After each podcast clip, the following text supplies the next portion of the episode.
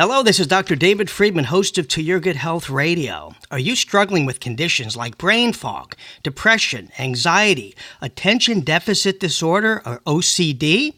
If so, what you're eating could be to blame. The food you eat is what fuels your brain, and just like your car requires a specific fuel octane to function properly, so does your brain. Joining us today is Doctor Uma Naidoo, author of This Is Your Brain on Food. If you want to know what you can do to successfully transform your brain to its optimal level, don't go anywhere. I have a feeling this episode may just change your mind, and it all starts now. It's To Your Good Health Radio with number one best-selling author and renowned wellness expert, Doctor David Friedman, changing lives just for the health of it. Our next guest is a Harvard Medical School board-certified psychiatrist, professional chef, nutritional specialist. Uh, she's been recognized as the first nutritional psychiatrist in the U S and has conducted extensive research on how food contributes to our mental health. She's been featured in the Wall Street Journal, A B C News, Harvard Health Press, Goop, and many others. She founded and directs the first hospital-based clinical service in nutritional psychiatry in the U S. She's the Director of Nutrition and Lifestyle Psychiatry at Massachusetts General Hospital and Director of Nutritional Psychiatry at the Massachusetts General Hospital Academy. Her new book is called This Is Your Brain on Food, an indispensable guide to the surprising foods that fight depression, anxiety, P T S D, O C D, A D H D, and more. Welcome to the show, Doctor Uma Naidoo. Thank you so much, Doctor Friedman. It's really awesome to be here with you. Oh, great to have you on the show, you know, sharing a topic that I'm also very passionate about. Food is medicine. Yeah. yeah. First, share with us, what inspired you to write a book specifically on brain health and how it's related to what we eat? Absolutely. So, you know, it starts off with my um, interest in, in what I do in, in psychiatry, the nexus of nutrition, um, mental well-being, but also really putting together the research evidence and bringing in some cooking skills to people who are really learning to feel better on this wellness journey. And I had become inspired both from my childhood, uh, which I raised in a large South Asian family, surrounded by a lot of food and nurturance, but also a combination of allopathic physicians and Ayurvedic practitioners. So that mind-body approach, learning yoga, mindfulness, and meditation were just part of how I came into this world. And I brought that with me to mental health and psychiatry. And so I really practiced a holistic, integrated, and functional approach, where, you know, I do prescribe medications, but it's not a one-size-fits-all practice. It really does depend on what the individual is looking for. And I think you'll you'll agree, um, David, that many people now are looking for ways to heal themselves naturally as well as medications. It's not uh, it's not just one or the other. And I think that's where food is medicine, and that movement becomes really important. Yeah, so true. But, you know, it's confusing. There's so much conflicting info out there on diet. Some say eat mostly meat. Some experts say plant-based only. And some say eat what you want as long as you're fasting eighteen hours a day. What's your opinion when it comes to the ideal diet for our brain? Absolutely. You know, it varies for each person because even with my research over time, it really has evolved to be much more personalized because we know that the gut microbiome is like a thumbprint. It really becomes more more of a personal decision about what someone eats and what they can they can do well with. For example, about a month or so ago, I treated a um, a mother, and she brought in her teenage daughter. It turned out that each of them had opposite reactions to the same healthy food. And, you know, it, it just always a reminder that people really now require more personalized medicine, even in nutritional psychiatry. Where I'm at is that I do feel a plant-rich whole foods diet is very important, with really well-sourced proteins, whether they be plant-based proteins, animal or seafood proteins. So I think that that balance becomes important. And the caveat I add to that is that, you know, if you if you are a, a patient in mental health or you're an individual who's struggling with some weight issues, maybe mental health is not the first and foremost issue, but, you know, that you're struggling with weight issues, and you do have to be careful about, for example, the glycemic, um, in you know, glycemic uh, load of different fruit. Um, while fruit is healthy, you may want to stick with berries. So there are these caveats around really the amount of carbohydrates to eat when you are struggling with your weight. And I think that those little nuances become important in discussing with people. I haven't found a perfect diet. I wish I wish there was, but I think it goes back to the diet wars that go on and, you know, the very polarizing opinions. And that's why many individuals come in to see me quite confused. So yeah. It's really about finding what works for them. Yeah, I love what you said is, you know, everybody's different. You know, no, no two are the same. It's like our fingerprint. That's our microbiome. But I'm curious if you had to pick like three foods or ingredients that cause the most damage to the majority of people. Is there yeah. top oh, yeah. three that everybody needs to eliminate? Absolutely. So, you know, I, I, and again, and, and what I tell people, because I've done this for a while, I just ask people to start to cut back on these and, have, and first and foremost, be mindful and aware. Because I find that when I say don't do something, it, it, it has a boomerang effect. It's like, well, I'm, I'll give up these candy bars and then next week I'll eat too many more, too many more. So so what I, the way I frame it for people is, you know, the added and refined sugars we know are a problem for our for our physical health and, say, a history of type two diabetes in the family. But it turns out they're very bad.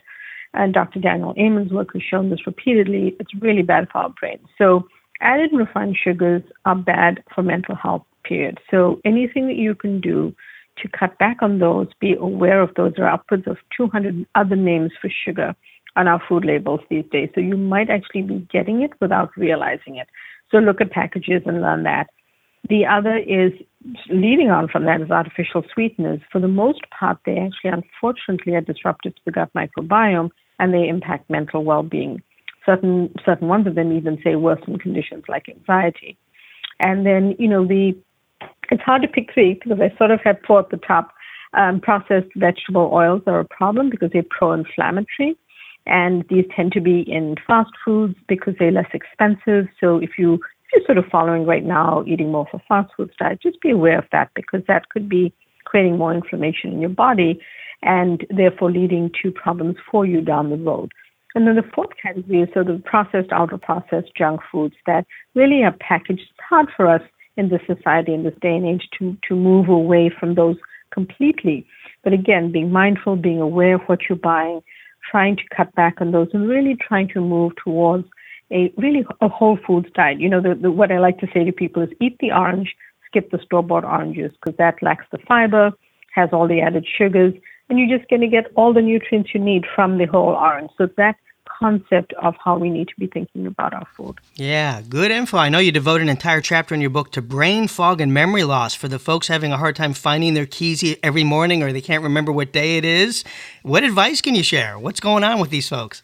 Well, you know, I think that one of the things to think about is just how we're eating. And it's, it start, really does start out with some some important concepts about um, sort of the, the adding in fruits, vegetables, to our diet. Now, it's not just that, because it turns out that the color of the rainbow and those phytonutrients and phytochemicals are great for our gut and therefore great for our brain. One of the things that has, is understood about problems with cognitive issues is that the gut inflammation actually feeds back in a loop almost to neuroinflammation. So, it, you know, it's been found that basically if people made some dietary changes, no, we cannot reverse Alzheimer's. But we can work in a, in a, in, on a daily basis to eat better and improve the neuroinflammation that is part of these conditions. And one of the ways we do that is by eating anti-inflammatory foods. And then one way to do that is to eat the color of the rainbow, to eat your leafy greens. So it's, it's become much more important than just a simple eat your salad recommendation, because there's much more science that we understand behind it now, especially around the gut microbiome. But then there are these little little things that people may not know, uh, such as adding in um, the spice turmeric to your diet. A quarter teaspoon of turmeric with a pinch of black pepper actually has been shown to be effective uh, in conditions even even like depression and anxiety. So just adding in things to your diet becomes um, it becomes something that you start to have control over. Using healthy fats like olive oil have been found to be protective. Um, you know, and, and there are spices like cinnamon, saffron, rosemary, ginger, and sage, um, which which which was shown to be effective. So if you're eating, you know, uh, if you're eating roasted vegetables with your chicken dinner, one of the things to do is to up your spice game. They're calorie-free, salt-free, and sugar-free. So it's a great way to just add a boost to your cognitive health. And, you know, for brain fog, you mentioned that as well. It's been found that certain an antioxidant called luteolin, some luteolin-rich foods actually help brain fog.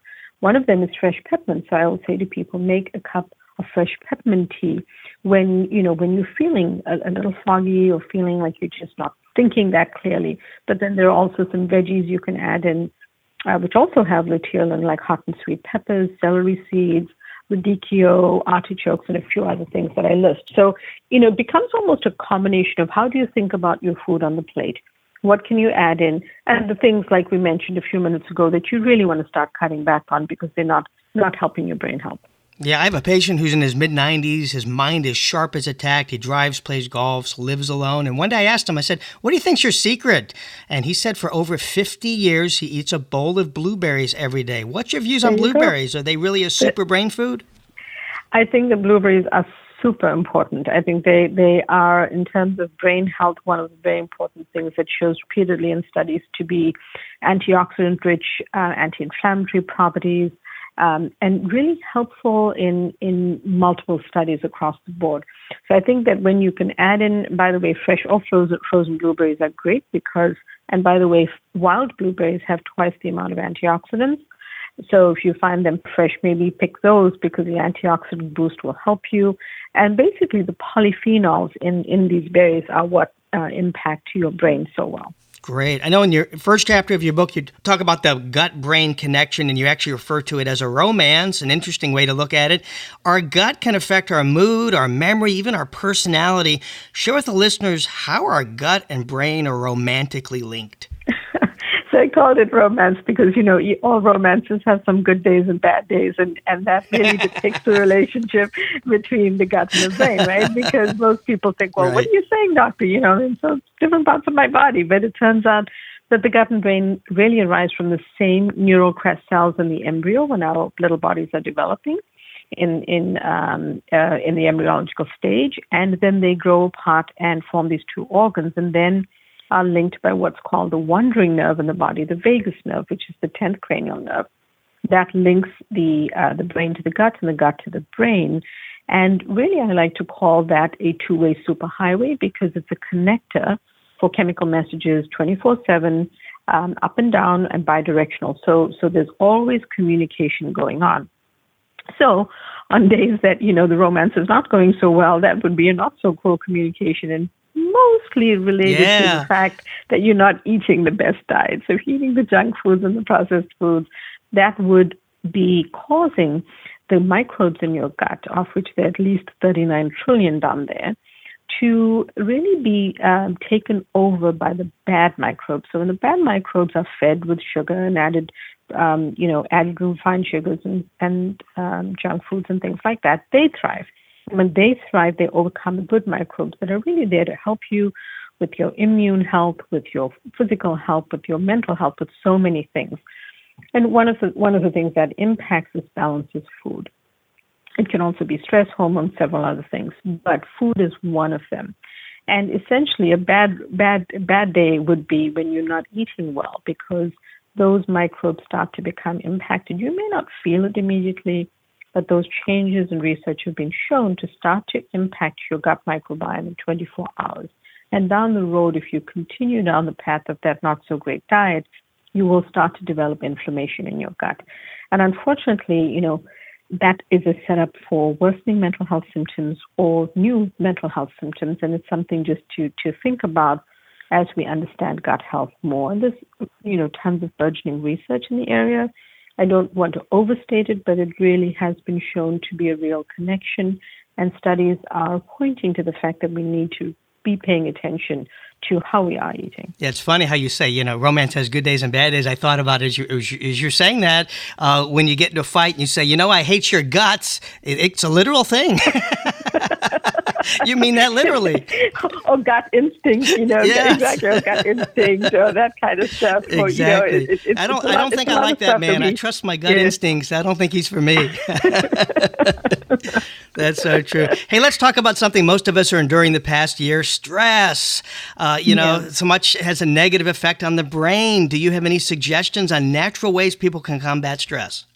Absolutely. So it doesn't, you know, one of the very big components is food, which I'll go to in a second, but it also involves things like mindfulness, mindful eating, you know, using an app to calm yourself down, using even simple breathing techniques, the power of a deep breath when you're feeling just so stressed and so overwhelmed by stuff. And then, you know, when you're thinking about your diet, understand that when we reach for things called comfort foods, they actually really create discomfort for your brain. So it's sort of a misnomer. I mean, we use it all the time. But I just really want to help people start, start just, just be mindful of, of the fact that they're not great for your brain. So rather than the tough spots we find ourselves in, especially during the pandemic where we may not have made the best food choices, is start to replace those with some healthier options, you know. So crunchy popcorn or pretzels can be, um, you know, fresh spinach or kale chips made in the oven, you know, the easy recipe, um, two or three ingredients and roasted in the oven. And, you know, how, how can we think about our stress in a different way? How can we move from that, you know, position of feeling so stressed to eating slightly healthier? Exercising helps as well. Being, you know, moving, uh, uh, mini meditation helps. Improving our sleep hygiene helps. Uh, paying attention to our overall sort of, um, you know, body rhythms in terms of circadian rhythms. All of this, all of these things are, you know, they don't exist in just one pocket. They're all in our body. And I think that I think that we need to start thinking about that as we want to improve our health. It's not just one thing. It's in the context of everything else. That's so true. What's your views on coffee? I've had guests on this show saying it's great for brain health. It prevents Alzheimer's disease. And other guests say coffee is destructive to the brain. Are you a Java fan or should we avoid it? Um, I'm a Java fan. Um, and, and for me, it's really about um, what, how much you have, the quality of coffee you have, and what you add to it. Those three things I think are very, very significant when it comes to coffee. Studies have shown that four hundred milligrams or less Um, of coffee in a day, most people can, can tolerate and do okay with. Um, the I think that for people with anxiety or conditions where they just feel more jittery or more uncomfortable, then they need to move to half-calf, decaf, or give it up. But coffee has a place in our lives and it has some some powerful benefits. So I'm actually, you know, I, I'm I'm for coffee. But if you but if you're adding a ton of processed creamer, which is then a processed food, to your um, coffee and then add sugars or, or artificial sweeteners, you know, then yeah. then you're not doing your body good. So so you're so with coffee good. And alcohol, that's always the issue. Yeah.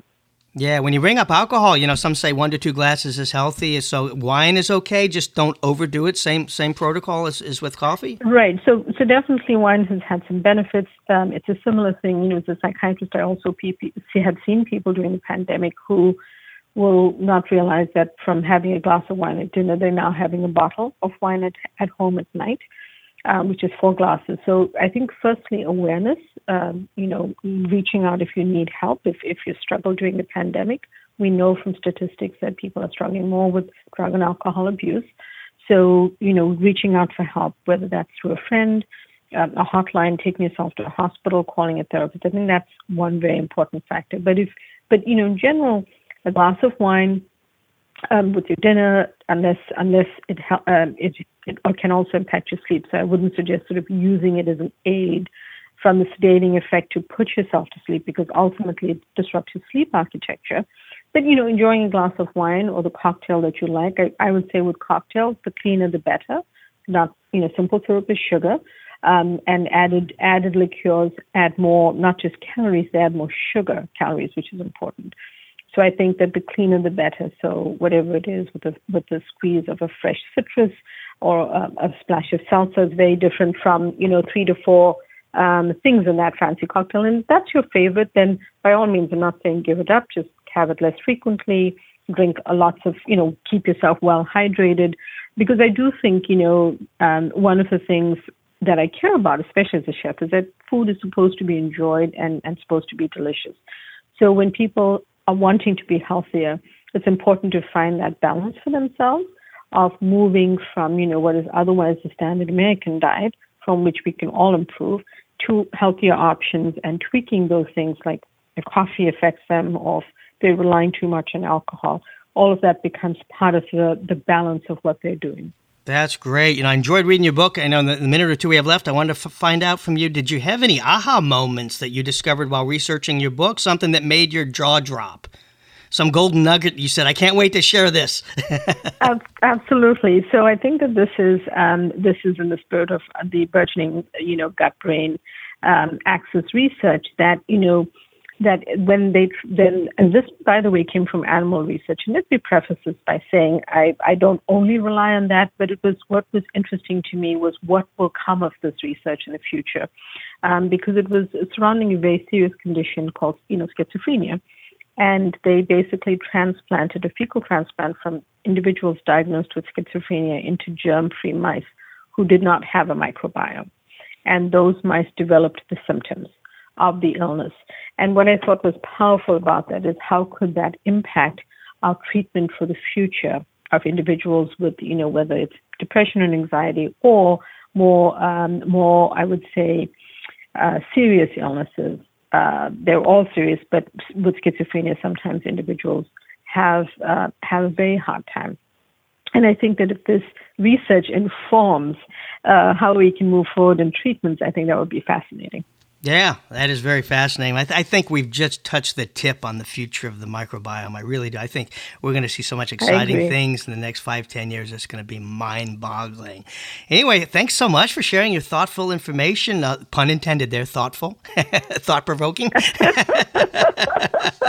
Thanks, Doctor Friedman. It was awesome to talk to you. It was great. The book is called This Is Your Brain on Food, an indispensable guide to the surprising foods that fight depression, anxiety, P T S D, O C D, A D H D, and more. To get your copy, go to uma naidoo m d dot com. And let me spell that for you. It's U M A N A I D O O M D. And while there, be sure and check out the videos and articles that she has available to help you improve your brain health. You can follow her on Facebook, Twitter, and Instagram at Doctor Uma Naidoo. If you don't already follow me on social media, on Twitter, I'm at Doctor David Friedman, and also on Facebook, Doctor David Friedman. On Instagram, you put at Doctor D. Friedman, and that's me on Instagram. If you heard something today that would benefit somebody you know, send them a link to this podcast. It's available at to your good health radio dot com and radio m d dot com, and check out our podcast library. Share these segments with friends, family, coworkers, and on social media. Sharing is caring. Also, you can subscribe to future podcasts at iHeartRadio and iTunes. More to come. Stay tuned and stay well.